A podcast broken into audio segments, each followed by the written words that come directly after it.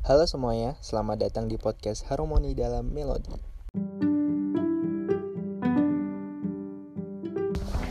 Halo semuanya, nah di podcast yang kelima ini aku pengen bahas soal BEM dan demonstrasi gitu ya.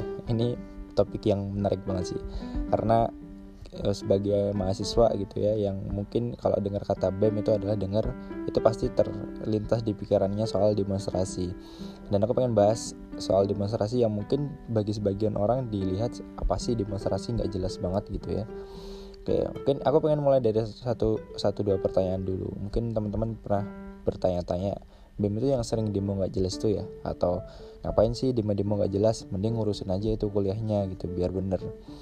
Ya, gak jarang pertanyaan-pertanyaan itu sering banget muncul di kepala mahasiswa baru atau mahasiswa yang mungkin gak suka dengan politik atau mungkin jarang banget ngurusin politik.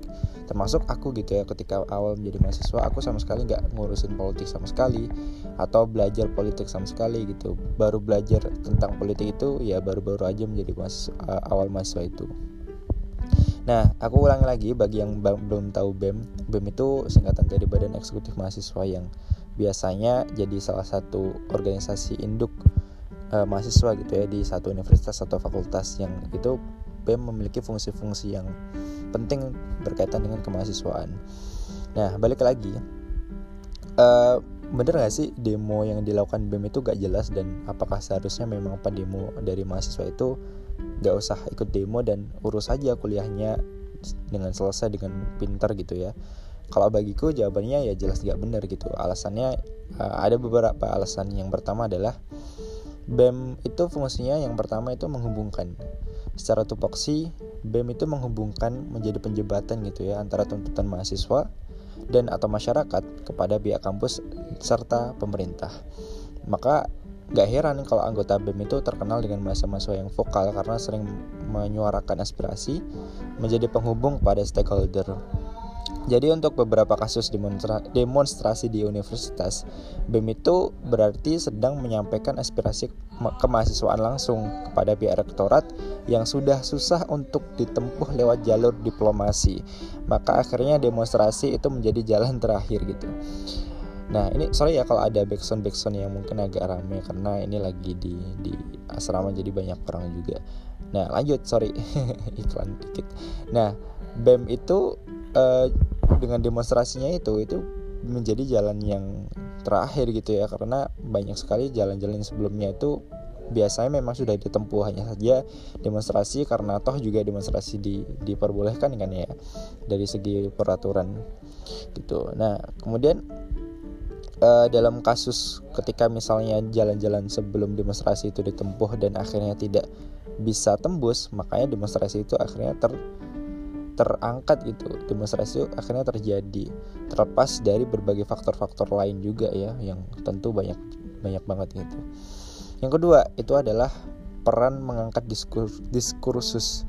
Jadi dalam sejarah BEM itu memiliki jalur pergerak, pergerakan dalam hal mengkritik kebijakan yang kurang ideal sehingga peran BEM di sini itu untuk terus mengangkat diskursus terkait isu-isu tertentu sehingga dapat mengawal kebijakan supaya tidak ditunggangi kepentingan individu atau kelompok tertentu. Nah, ketika melakukan demonstrasi itu biasanya sudah di ujung aksi tuh, seperti yang aku tadi bilang kan. Artinya sebelum menuju sebuah aksi itu pasti akan ada eskalasinya terlebih dahulu gitu. Ada eskalasi yang telah dijalankan. Nah, eskalasi inilah yang berperan cukup untuk um, mengangkat diskursus ideal kebijakan berdasarkan kajian akademik yang telah ditulis atau di dibahas. Nah, sekali lagi, pentingnya mengangkat diskursus ini itu untuk menjaga kebijakan dan sikap pemerintah supaya tidak ditunggangi oleh kepentingan individu atau kelompok.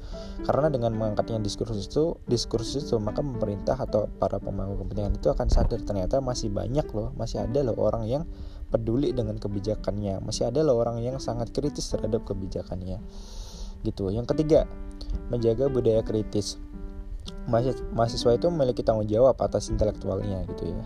Nah, dengan itu juga ia pasti memiliki kewajiban dengan menjaga budaya kritis di suatu masyarakat.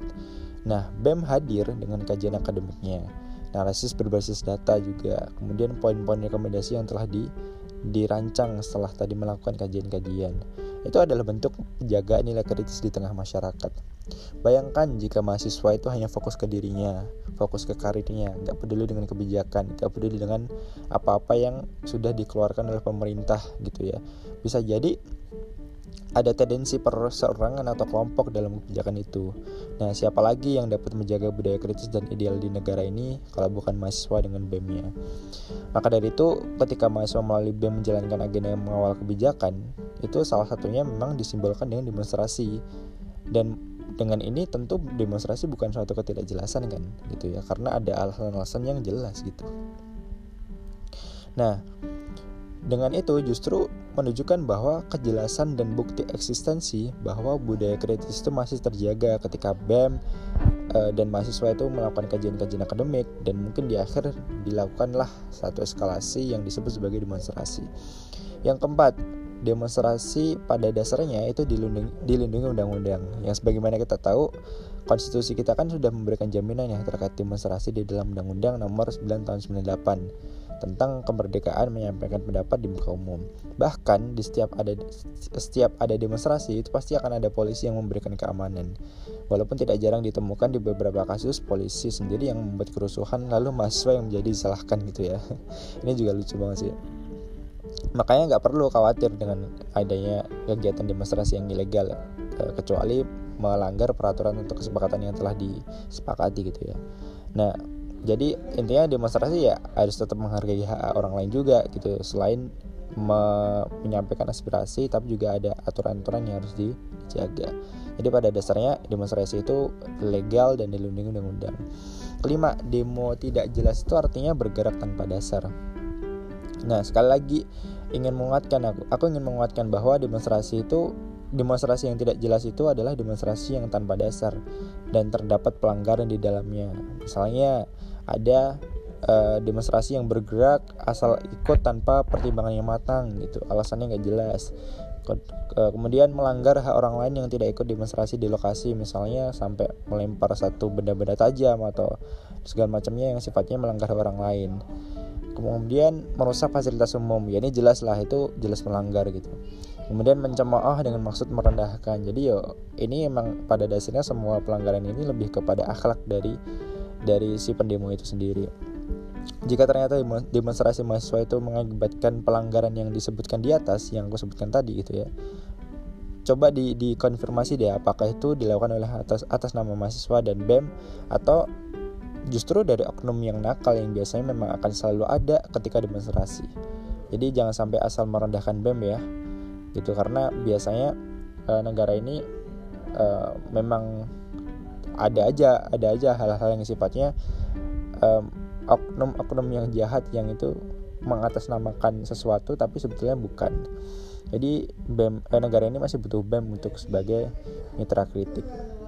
Gitu. Itu tadi kelima kelima poin yang aku uh, paparkan itu soal uh, BEM dan demonstrasi menurutku gitu. Mungkin dengan uh, hampir 10 menit ini tidak begitu banyak membahas gitu ya.